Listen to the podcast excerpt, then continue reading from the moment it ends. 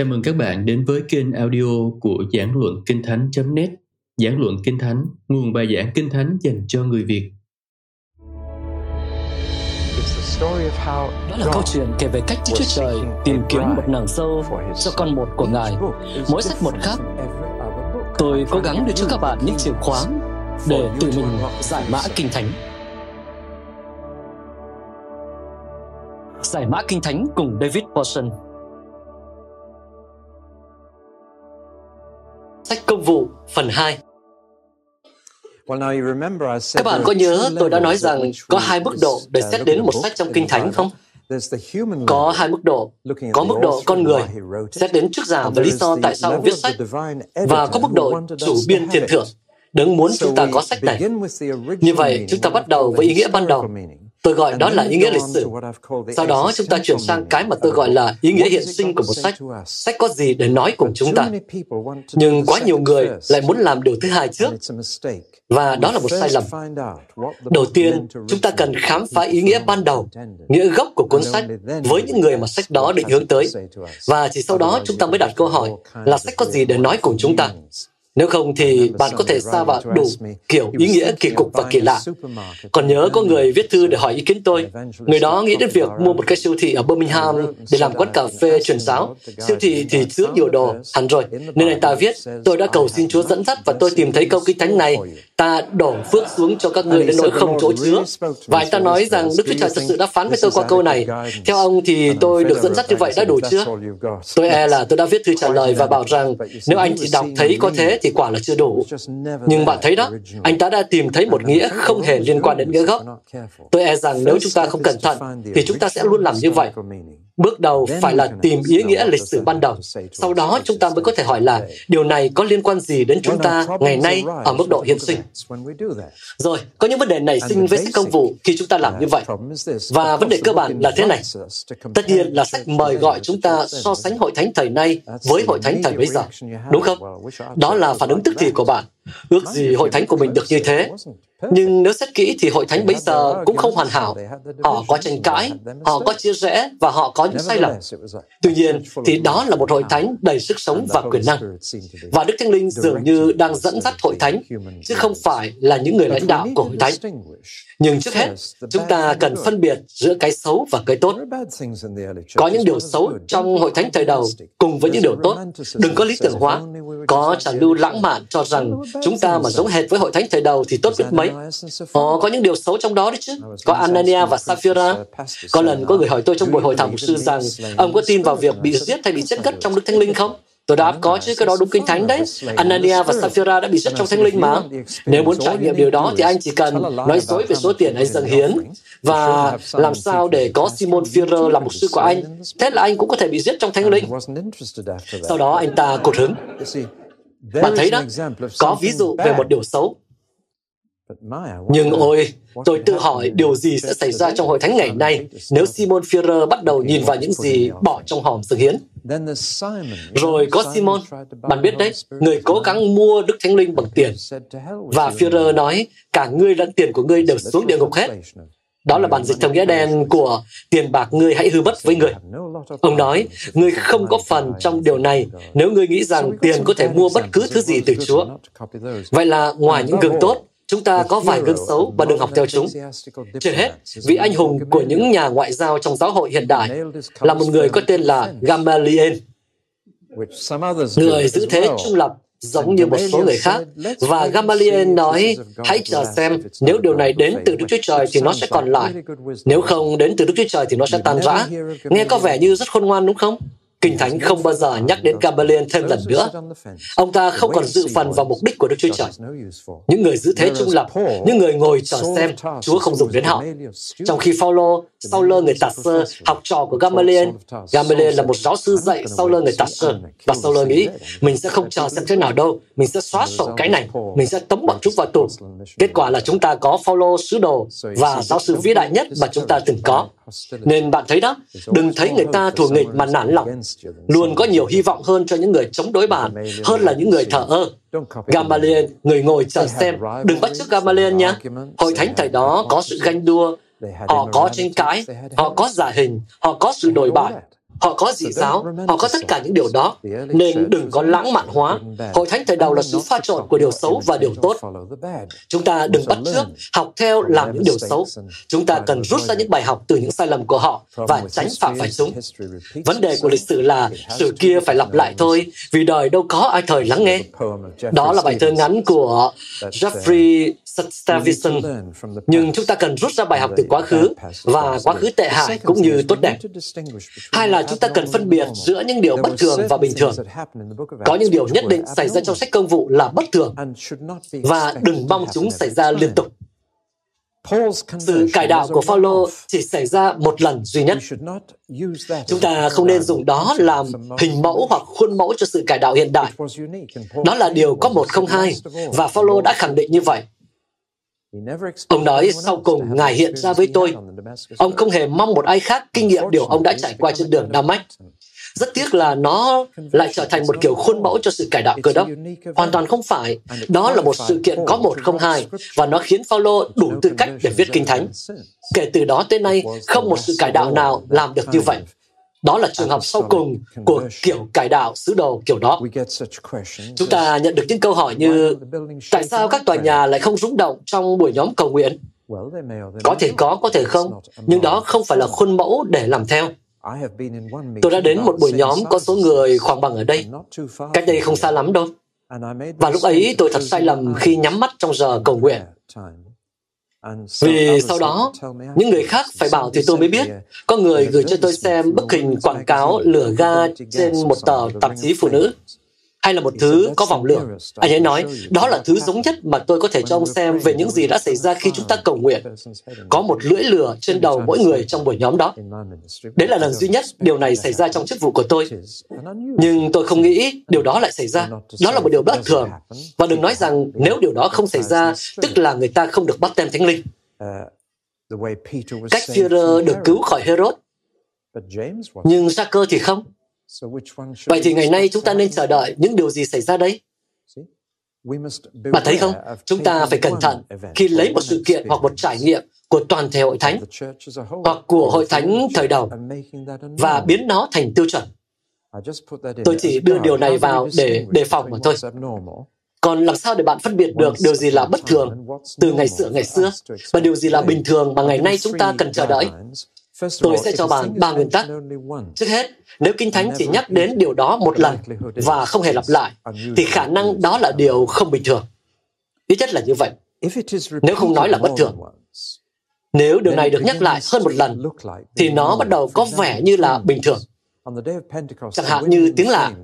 Vào ngày lễ ngũ tuần, gió và lửa không bao giờ lặp lại. Nhưng tiếng lạ thì có rất nhiều lần. Cho nên dường như ở đây bắt đầu có sự bình thường. Nhưng yếu tố quyết định cuối cùng là cần có sự xác thực khác từ một chỗ khác trong Kinh Thánh trong sách tin lành hoặc các thư tín chẳng hạn, để xác thực rằng đó là một phần bình thường của cơ đốc giáo. Mấy nguyên tắc đó có giúp gì cho bạn không? Cho nên khi đọc sách công vụ, đừng nghĩ rằng, ôi mọi điều chúng ta đọc thấy ở đây phải xảy ra vào thời nay. Đó có thể là một kết luận sai lầm. Nhưng ở đó cũng có khuôn mẫu. Có những điều không chỉ được nhắc đến một lần, mà là nhiều lần. Phép bắp tem nước chẳng hạn. Và chúng ta biết từ những địa chỉ khác trong Kinh Thánh rằng đó là một phần trong cơ đốc giáo thông thường và mọi người cần đều kinh nghiệm điều đó. Tuy vậy, bây giờ hãy coi công vụ là một khuôn mẫu cho chúng ta. À, chính xác thì trước khi làm điều đó, hãy xét đến việc công vụ kết nối các sách tin lành và thư tín. Nếu không có sách công vụ, thì chúng ta sẽ mất đi rất nhiều hiểu biết vì có những điều mà các sách tin lành và các thư tín nhắc đến nhưng không định nghĩa hay mô tả gì. Và chúng ta chỉ biết ý nghĩa của chúng vì đọc thấy chúng trong sách công vụ. Hãy xét đến một số điều trong đó. Đầu tiên, phần đa các thư tín của Tân ước đều từ Phaolô mà ra. Nhưng ai là Phaolô? Nếu không có sách công vụ, thì chúng ta sẽ không biết gì về ông hoặc biết rất ít. Nhưng chúng ta rất cần biết Phaolô là ai để có thể hiểu các thư tín của ông. Và sách công vụ cho chúng ta thông tin quá quan trọng về Phaolô. Hãy thử tưởng tượng nếu tân ước của bạn không có sách công vụ mà xem. Bạn sẽ sừng sốt vì mình sẽ không hiểu rất nhiều vấn đề. Hai là phép bắp tem nước. Những chỗ khác không miêu tả hoặc định nghĩa điều đó. Chỉ có sách công vụ thôi. Thấy không ạ? Paulo thường nói trong các thư tín của mình rằng, anh em không biết rằng khi anh em được bắp tem anh em chịu bắp tem trong sự chết của Ngài sao? Nhưng thực ra Phaolô không bao giờ liên hệ từ bắp tem với từ nước. Không bao giờ. Và một số học giả đã cố gắng tranh luận rằng Phaolô không dạy về phép bắp tem nước. Khi ông nói bắp tem trong đấng Christ, ông đang nói về một điều thuộc linh thuần túy. Nhưng khi chuyển sang sách công vụ, chúng ta thấy chính Phaolô được bắp tem bằng nước và ông bắp tem cho những người khác bằng nước. Nên chúng ta biết rằng khi ông nói đến phép bắp tem trong các thư tín, ông đang nói đến phép bắp tem bằng nước hoặc cụm từ bắp tem bằng Đức Thánh Linh chẳng hạn. Cụm đó xuất hiện trong cả bốn sách tin lành, nhưng không sách nào cho chúng ta biết ý nghĩa thật sự của nó hoặc điều gì sẽ xảy ra khi ai đó được bắp tem thánh linh. Cho nên bạn sẽ không bao giờ biết ý nghĩa của phép bắp tem thánh linh từ các sách tin lành. Cũng vậy, trong các thư tín cũng có cụm đó. Phaolô dùng nó trong Corinto thứ nhất chương 12. Anh em không biết rằng tất cả đều đã chịu bắp tem trong một thánh linh để trở thành một thân thể sao? Nhưng ông không cho chúng ta biết ý nghĩa của điều đó. Chỉ từ sách công vụ mà chúng ta mới biết rằng được bắp tem trong Đức Thánh Linh là gì. Đó là lý do khiến những người ngũ tuần đặc biệt nhấn mạnh sách công vụ. Vì nếu không thì chúng ta không hề biết ý nghĩa của cụm đó. Nên đó là một mắt xích quan trọng cho chúng ta. Hoặc toàn bộ vấn đề về luật môi xe chẳng hạn. Làm sao chúng ta biết rằng cơ đốc nhân chúng ta không phải tuân theo luật của môi xe? Như tôi đã nói từ trước khi xét đến sách Matthew, tôi đang phạm luật của môi xe vì quần áo tôi đang mặc trên người không theo luật đó. Nhưng nó không khiến tôi lo lắng. Tôi không phải xưng tội. Tôi không phải xin Chúa tha thứ vì điều đó. Luật của môi xe có 613 yêu cầu khác nhau. Và tôi không cảm thấy mình bị chúng ràng buộc. Sao tôi biết được rằng mình không phải giữ những luật đó? Mình không phải tuân theo chúng. Tôi sẽ không biết nếu không có sách công vụ và tranh luận nảy lửa xảy ra về phép cắt bỉn. Điều này đạt đến đỉnh điểm trong công vụ chương 15, khi người ta định đoạt một lần và mãi mãi rằng cơ đốc nhân không phải giữ luật của môi xe. Rồi, cả từ hội thánh nữa. Làm sao chúng ta biết được là từ hội thánh để chỉ điều gì? Chỉ trong sách công vụ, chúng ta mới hình dung được các hội thánh được thiết lập quanh thế giới như thế nào. Hội thánh là gì? Và họ đã trở lại để thiết lập các trưởng lão tại mọi thành phố ra sao? Vậy là một hội thánh cần có các trưởng lão, và chúng ta sẽ biết rất ít về hội thánh hoặc các hội thánh địa phương nếu không có sách công vụ. Sách này quá quan trọng. Vâng, tôi nghĩ mình đã nêu đủ các luận điểm. Nếu không có sách công vụ, thì chúng ta sẽ thật sự mò mẫm trong bóng tối. Đây là sự kết nối giữa các sách tin lành và thứ tín, cũng là sự kết nối giữa Đấng Christ và hội thánh của Ngài. Có người nói rằng sách được viết ngay tại trận. Theo tôi thì đó là một cụm từ rất hay. Sách được viết bởi một người nói rằng tôi đã có mặt khi các hội thánh được thiết lập quanh địa Trung Hải Tôi đã thấy họ và đã làm điều đó như thế nào, cần phải có những gì, vân vân. Có thể nói rằng luận điểm cơ bản của tôi trong cuốn sách mang tên Sự tái sinh cơ đốc thông thường bắt nguồn từ những hiểu biết về sự sinh lại trong sách công vụ. Và nếu không có sách công vụ, thì tôi không thể viết ra cuốn này. Nhưng tôi e rằng một số nhà phê bình chỉ trích nó vì chính lý do ấy. Họ cho rằng tôi không nên xây dựng giáo lý trên sách công vụ. Tôi đáp tại sao không? Sách này là một phần trong lời Chúa mà. Chỉ trong sách công vụ, chúng ta mới thấy cách Paulo tư vấn cho những người hỏi về Chúa. Các thư tín và sách Khải Huyền được viết quá muộn, không thể chỉ cho chúng ta cách trở thành cơ đốc nhân, vì các sách đó đều viết cho những người đã là cơ đốc nhân rồi. Nhưng trong sách công vụ, chúng ta mới thấy cách người ta trở thành cơ đốc nhân sau lễ ngũ tuần. Chẳng hạn như sau ngày lễ ngũ tuần, không ai trở thành cơ đốc nhân mà không được bắt tem nước. Trước sự chết và sự sống lại của Chúa Giêsu thì có. Tên cướp sắp bị hành hình là một, ta chơi là hai. Nhưng sau ngày lễ ngũ tuần, sau lễ phục sinh và lễ ngũ tuần đầu tiên, không một ai được sinh lại mà không ăn năn tội, tin vào Chúa Giêsu, được bắp tem nước và nhận lãnh Đức Thánh Linh. Đó là sự dạy dỗ căn bản của sách này. và bốn cánh cửa thuộc linh để bước vào vương quốc, theo cách gọi của tôi, được nêu rõ trong công vụ. Khi thấy được điều đó, hãy trở lại với các sách tin lành và chúng ta sẽ thấy Giăng Baptist và Chúa Giêsu nói đến cả bốn, nhưng nói riêng ra. Chúng ta cũng thấy các thư tín nói đến cả bốn, nhưng nói riêng ra. Nơi duy nhất trong các thư tín mà chúng được kết hợp với nhau là trong Hebrew chương 6. Khi trước già nói về những điều nền tảng, các yếu tố căn bản của cơ đốc giáo. Ông nói về sự ăn năn các công việc chết, đức tin, các phép bắp tem, và sự đặt tay để nhận lãnh thánh linh. Nên bạn thấy đó, tôi học được tất cả những điều đó từ sách công vụ. Nếu không có sách công vụ, thì tôi sẽ không hiểu rằng bốn điều đó đều là những yếu tố thiết yếu để được tái sinh vào ngày nay. Và tôi e rằng có quá nhiều cơ đốc nhân được tái sinh không đúng cách. Họ không có đủ bốn điều đó. Thảo nào sau này họ lại gặp nhiều vấn đề.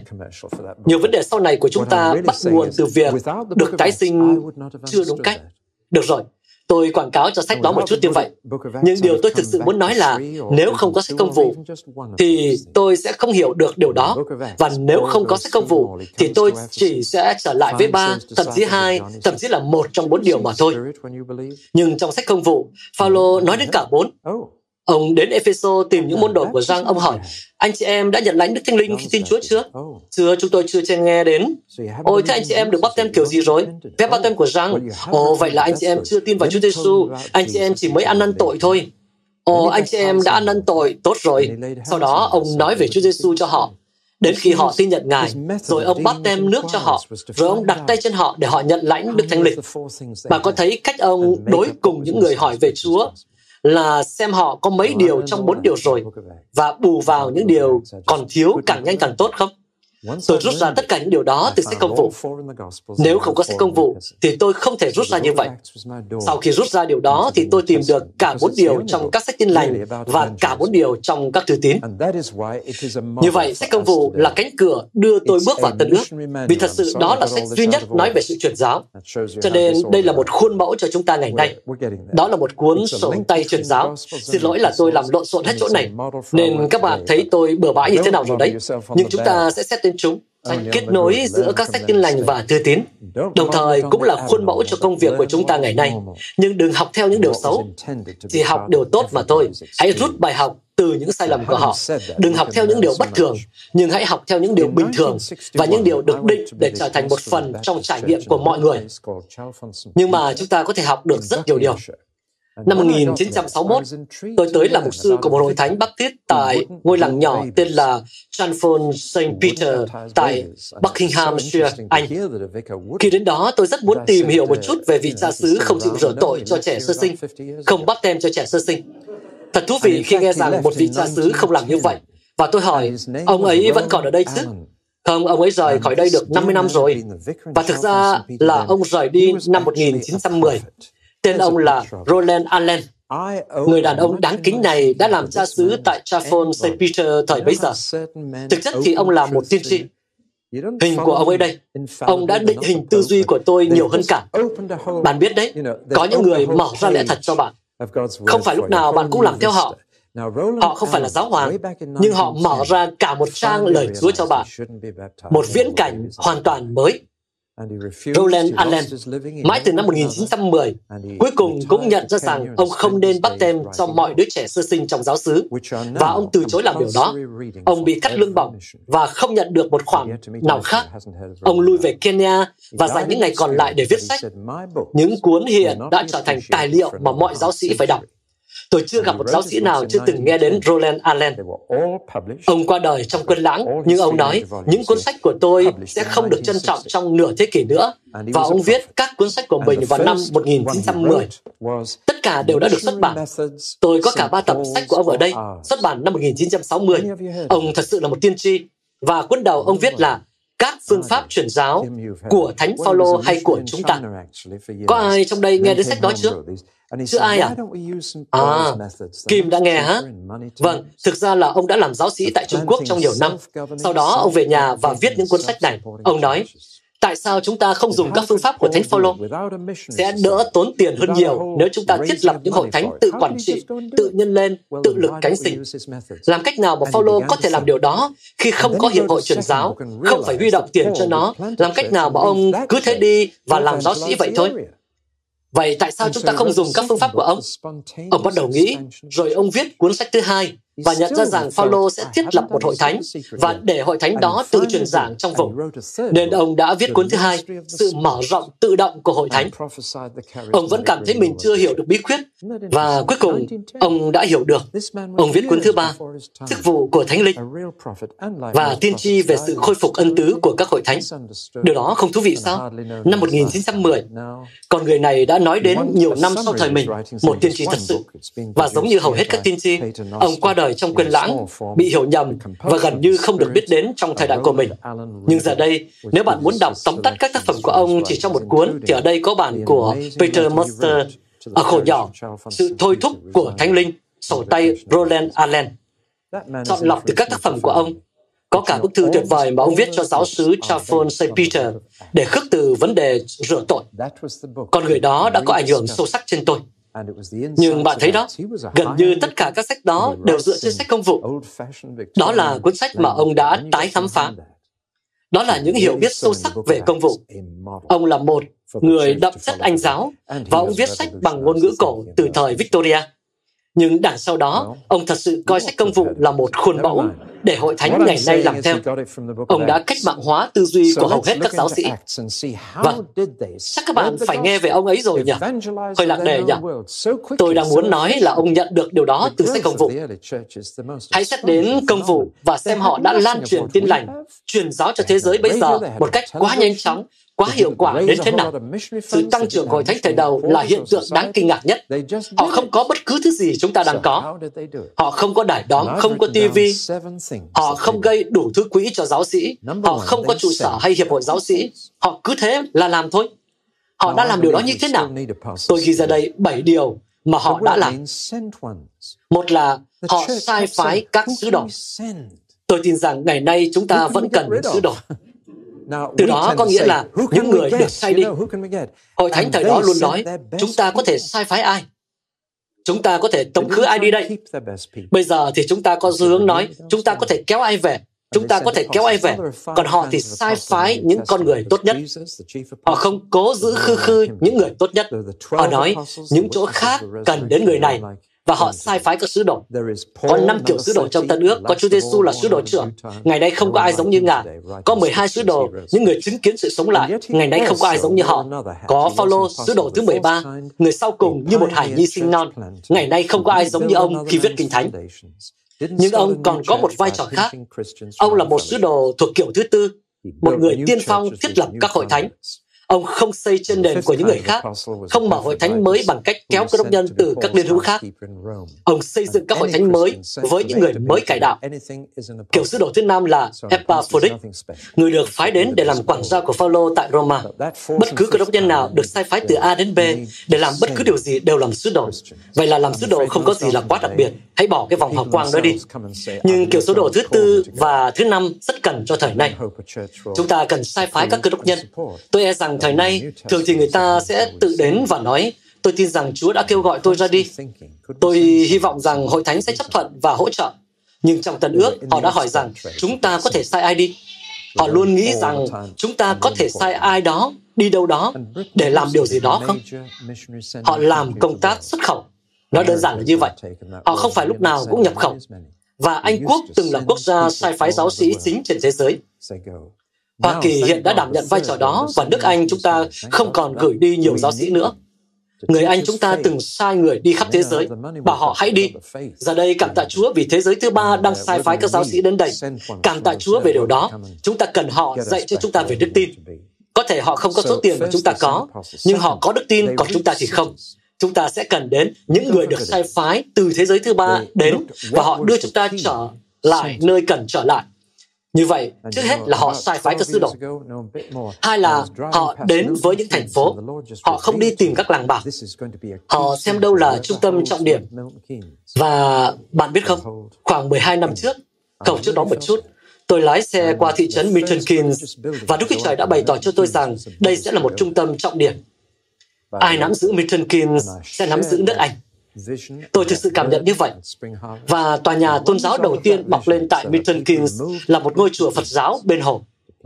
Tôi đã chia sẻ khải tượng và gánh nặng đó tại sự kiện Spring Harvest. Và kết quả của khải tượng đó là có những người chuyển đến Milton Keynes để thiết lập các hội chúng. Chúng ta luôn cần phải làm điều này, xem đâu là trung tâm trọng điểm. Đó chính là trung tâm của nước Anh, một thành phố mới toanh ngay trên đường cao tốc, ngay tại đó. Và chúng ta cảm thấy rằng trong Tân ước, họ nghĩ rằng chúng ta phải đến đó và thiết lập một thành phố trọng điểm. Vậy là họ đến với những thành phố rồi để tin lành lan ra từ đó. Và Paulo chỉ đến với những thành phố trọng điểm ở bất cứ tỉnh nào. Khi đã thành lập được một hội thánh tốt tại đó, ông để nó tự mở rộng rồi đi tiếp. Ba là họ giao giảng tin lành. Khi nói như vậy, tôi để ý thấy điều này, rằng khi giảng cho người Do Thái thì họ trích dẫn Kinh Thánh, nhưng khi giảng cho dân ngoại thì không. Bao giờ thì chúng ta mới rút ra bài học đấy? Nếu bạn cứ thế phang Kinh Thánh vào người ta, cứ thế phang vào họ thì sẽ chẳng ích gì. Nếu người ta không nhận biết Kinh Thánh là lời Chúa, thì trích dẫn Kinh Thánh sẽ chẳng giúp ích gì cho họ. Khi Phaolô giảng cho người ngoại, ông sẽ trích lời của những nhà thơ, những nhà văn.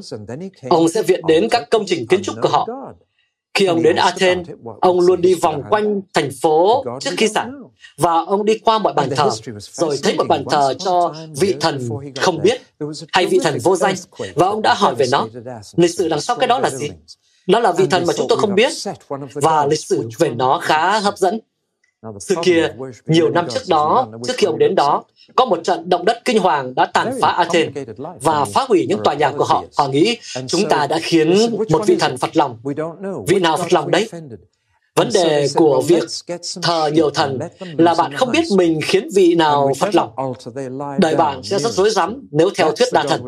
Nên họ nói vị nào ấy nhỉ? Chúng ta không biết chúng ta đã phạm đến thần nào vậy? Nên họ nói, được rồi, hãy bắt vài con chiên và thả chúng trên quảng trường. Và chúng nó nằm xuống gần bàn thờ nào nhất thì đó là vị thần mà chúng ta làm phật lòng. và chúng ta sẽ dâng bầy chiên lên để xoa dịu thần đó. Vậy là bầy chiên lang thang trên quảng trường, đi quanh tất cả các bàn thờ và đi ra giữa cánh đồng. Bầy chiên đâu có ngu, chúng nằm xuống giữa cánh đồng. Hội đồng đã họp lại và nói, chúng ta không biết mình khiến thần nào phật lòng. Một thành viên hội đồng nói, có chứ, có một thần khác mà chúng ta quên mất. Và chúng ta chưa lập bàn thờ cho Ngài. Thế nên Ngài mới phật lòng. Thế nên động đất mới xảy ra. Vậy chúng ta có thể làm gì đấy? Tốt nhất là phải nhanh chóng dựng một cái bàn thờ. Thế cho tên gì vào bàn thờ này bây giờ? Ồ, chúng ta không biết tên Ngài, vấn đề là ở chỗ ấy. Nên họ đã dựng một bàn thờ cho vị thần mà chúng ta không biết. Và Phaolô nghĩ mình sẽ bắt đầu giảng từ chỗ đó. Ông nói, tôi sẽ đến để nói cho quý vị biết danh của vị thần mà quý vị không biết. Thấy không ạ? Giá như chúng ta dành thời gian để có thể bắt đầu từ góc nhìn của họ. Khi nói với người Do Thái, thì họ trích dẫn hết phân đoạn này đến phân đoạn kia của Kinh Thánh và chứng minh qua Kinh Thánh rằng Chúa Giêsu là đấng Messiah. Nhưng khi nói cùng người ngoại, họ lại bắt đầu từ góc nhìn của người ngoại.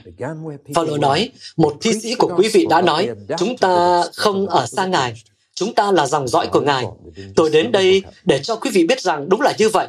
Đức Chúa Trời đã đấng tạo dựng nên quý vị. Thấy không ạ? Ông bắt đầu từ góc nhìn của người ta. Họ đã rao giảng tin lành, nhưng họ đã điều chỉnh tin lành cho phù hợp với những người mà họ giảng cho.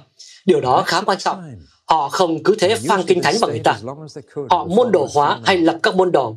Họ không trưng cầu dân ý, không bảo người ta giơ tay hay bước lên phía trước hay ký vào một tờ phiếu. Họ môn đồ hóa và điều đó cần thời gian. Thường thì họ ở càng lâu càng tốt trước khi bị tống ra. Đôi khi Phaolô sẽ ở lại 3 tuần, đôi khi là 2 năm. Tại Epheso, thực ra là ông đã dạy cho các môn đồ vào buổi mỗi buổi chiều từ 12 giờ trưa đến 4 giờ chiều hàng ngày trong 2 năm. Ông đã môn đồ hóa như vậy, và chủ đề cho mọi điều ông dạy là vương quốc. Bạn có nhớ những gì tôi nói về Matthew không? Phaolô đã làm vậy, và ông dạy dỗ các môn đồ. Trong khi tất cả mọi người đều ngủ trưa, Phaolô đã bay trại cả buổi sáng. Rồi khi mọi người đang ngủ trưa từ trưa đến 4 giờ chiều, ông lại môn đồ hóa và dạy những người mới cải đạo về vương quốc Đức Chúa Trời. Đó là chủ đề chính của ông. Chúng ta cần môn đồ hóa. Tiếp theo, họ thiết lập các hội thánh, họ mở các hội thánh. Tôi tin rằng tại Anh sẽ có một sự biến chuyển lớn khi chúng ta thiết lập các hội thánh, chúng ta cần hàng trăm hội thánh mới, nhưng không phải là gồm các cơ đốc nhân được kéo từ các hội thánh khác sang. Chúng ta cần đi ra và lập những hội thánh mới với những người cải đạo mới của chính mình. Người Anh chúng ta cần hàng trăm hội thánh mới tại Anh quốc này. Tôi tin rằng bước đột phá lớn đã đến. Tôi e rằng lần đầu tôi nói như vậy vào 10 năm trước, người ta đã gạt phát đi chúng ta đã có đủ hội thánh rồi, chúng ta không cần thêm một hội thánh nữa, còn có cả những hội thánh phải lấp đầy kia kìa. Tôi nói, bước đột phá thật sự sẽ đến khi chúng ta mở ra những hội thánh mới với những người cải đạo mới, không chỉ là nhìn vào tấm bản đồ trải phẳng của một thị trấn và ghi mọi hội thánh vào đó, rồi nói là chúng ta có nhiều rồi. Nhưng bạn thấy đó, chúng ta chỉ đang nhìn vào tấm bản đồ trải phẳng, trong khi xã hội gồm các tầng lớp khác nhau. Và có thể tất cả những điểm kim chỉ thuộc một tầng lớp. Rất nhiều tầng lớp trong xã hội không có hội thánh nào, hiểu không ạ? Hai người bạn của tôi đã mở các hội thánh giữa vòng những đứa trẻ đường phố tại Auckland, New Zealand. Hiện tại họ đã có hai hội thánh gồm 75 thành viên giữa vòng những đứa trẻ đường phố này. Không hội thánh nào phản đối những hội thánh mới này vì họ đang có thêm những người cải đạo mới trong một tầng lớp mới của xã hội mà chưa ai chạm tới. Đó là kiểu thiết lập hội thánh mà chúng ta cần tại nước Anh này. Những hội thánh mới với những người đạo mới. Đó là điều họ đã làm. Họ đã hình thành những cộng đồng. Tiếp đến, họ bổ nhiệm các trưởng lão, thậm chí là các trưởng lão mới được 12 tháng tuổi trong đức tin. Nhưng họ đã bổ nhiệm các cơ đốc nhân 12 tháng tuổi làm trưởng lão, vì trưởng lão đơn giản là người vượt trội hơn những người khác. Họ đã từng quay lại sau 12 tháng và xem ai vượt trội hơn những người khác, ai thực sự nổi trội, ai đang trưởng thành và nói, bây giờ anh hãy chăm sóc những anh chị em khác. Thời nay, vì quá chậm chạp trong việc lập các trưởng lão, nên chúng ta mới không thể xoay sở được nhiều hội thánh mới. Bà có hiểu ý tôi không? Chúng ta đợi đến khi tóc người ta điểm bạc và hy vọng rằng Chúa sẽ gửi đến một số trưởng lão trưởng thành cho mình. Nhưng chúng ta phải học cách sản sinh ra họ. Cũng xin nói thêm là có thể dùng cách tự môn đồ hóa người ta như Chúa Giêsu đã làm, nhưng đó là một câu chuyện khác. Như vậy, sai phái các sứ đồ ra, đến những thành phố trọng điểm, giảng tin lành nhưng điều chỉnh cho phù hợp với người nghe, lập các môn đồ thay vì trưng cầu dân ý, ở cùng họ và huấn luyện họ, thiết lập hay là mở các hội thánh để tạo cả một cộng đồng, chứ không phải là các cá nhân khi họ rời đi bổ nhiệm các trưởng lão để lãnh đạo cộng đồng đó. Khi đã làm xong những điều này, thì công việc của một sứ đồ kết thúc. Ông ta có thể viết thư, có thể thăm viếng, nhưng Phaolô đã nói với Tít rằng ta để con ở lại Ceret là để con hoàn tất công việc bằng cách bổ nhiệm các trưởng lão trong mỗi thành. Khi một liên hữu, khi một hội chúng đã có những lãnh đạo địa phương, người sứ đồ sẽ rút ra khỏi đó và đi tiếp, chứ không ở lại làm giám mục.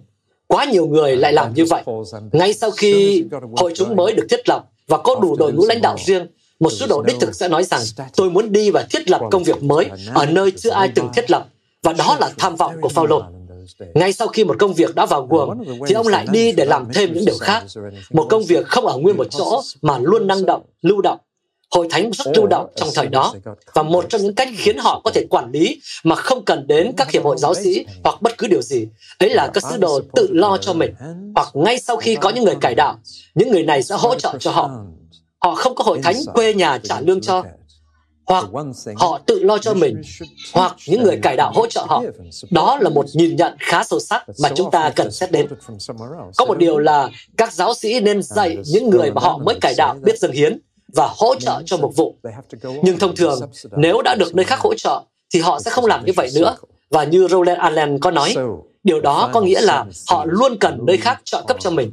Đó là một vòng luẩn quẩn. Điều cuối cùng, điều thứ bảy là đi tiếp. Nhưng vấn đề là tất cả chúng ta đều muốn định cư. Bạn có nhớ khi David muốn xây cho Chúa một đền thờ bằng đá không? Phần là vì ông mới xây cho mình một cung điện bằng đá và cảm thấy hơi tội lỗi vì Chúa vẫn đang ở trong lều tạm cạnh cung điện của mình. Và ông nói rằng, Chúa ơi, con muốn xây cho Ngài một cung điện bằng đá như của con. À, Chúa phán qua tiên tri Nathan rằng, từ khi nào mà một cái lều tạm lại không đủ tốt cho ta vậy? Bạn biết đó, trong Kinh Thánh, Chúa là Đức Chúa Trời đi đây đó. Ngay từ ban đầu đã có tiếng Jehovah Đức Chúa Trời đi trong vườn và người của Đức Chúa Trời là một người đồng đi với Chúa. Chúng ta tin vào một Đức Chúa Trời lưu động. Và khi tôi vào ngôi chùa ngàn tượng Phật tại Bangkok, Thái Lan, tôi cảm tạ Chúa vì mình tin một Đức Chúa Trời đi đây đó. Chắc bạn đang nghĩ ông làm như ông đi bộ giỏi lắm đấy. Và chúng ta có một Đức Chúa Trời đi đây đó. Và nếu muốn theo kịp Chúa thì bạn phải bước đi. Thậm chí là khi lên thiên đàng, đừng nghĩ là bạn sẽ ngồi trên một cái ghế bành bạn sẽ bận đổi trắng và đồng đi với Ngài. Được rồi, phải đi nhanh thôi, sắp hết giờ rồi. Tôi nghĩ rằng điều khiến tôi ấn tượng nhất khi đọc sách công vụ là sách đặc biệt nhấn mạnh về Đức Chúa Trời ba ngôi. Chúng ta nên gọi sách công vụ là gì? Công vụ hay tục lệ hoặc thực hành Đây là thực hành cơ đốc, công vụ, tục lệ cơ đốc, nhưng là thực hành của ai? Công vụ của ai? Vâng, có thể có bốn câu trả lời cho câu hỏi đó. Sách thường được gọi là công vụ các sứ đồ. Tôi nghĩ là gọi như vậy sẽ gây hiểu lầm. Vì hầu hết các sứ đồ đều không hề xuất hiện trong đó. Mười sứ đồ kia đâu rồi? Họ mất hút. Thực ra là chỉ thấy sách nói đến Führer và Phaolô. Có nói chút ít về Gia-cơ, em trai Chúa Giêsu, nhưng ông cũng không thuộc nhóm 12 sứ đồ. Nên thực ra đây không phải là công vụ các sứ đồ. Sách mở đầu như thế này. Thưa Ngài Theophilus, trong sách thứ nhất tôi, tôi đã viết về mọi điều Đức Chúa Giêsu đã làm và dạy từ ban đầu. Ngụ ý rõ rằng quyền này nói về mọi điều mà Chúa Giêsu tiếp tục làm và dạy. Cho nên chúng ta có thể gọi là công vụ của Chúa Giêsu tập tiếp theo. Nhưng khi nghiên cứu sách, chúng ta thấy rằng thân vị nổi bật nhất, ít nhất là trong 13 chương đầu, là Đức Thánh Linh. Ngài được nhắc đến 40 lần. Đây là công vụ của Đức Thánh Linh. Đó có phải là cái tên thích hợp nhất không? Không. Có một thân vị thậm chí còn quan trọng hơn. Đức Thánh Linh được nhắc đến 40 lần trong 13 chương đầu, nhưng một thân vị khác được nhắc đến hàng trăm lần trong 13 chương đầu. Rất tiếc là chúng ta không để ý đến Ngài. Thật kỳ lạ, phải không? Nhưng có những điều quá gần gũi đến nỗi chúng ta không nhìn thấy, hoặc quá lớn đến nỗi chúng ta không để ý thấy. Đó chính là Đức Chúa Trời, đấng được nhắc đến nhiều hơn bất kỳ ai trong sách công vụ. Và tôi gọi đó là công vụ của Đức Chúa Trời. 40 lần nhắc đến Đức Thánh Linh, nhưng hơn 100 lần nhắc đến Đức Chúa Trời. Đức Chúa Trời, Đức Chúa Trời.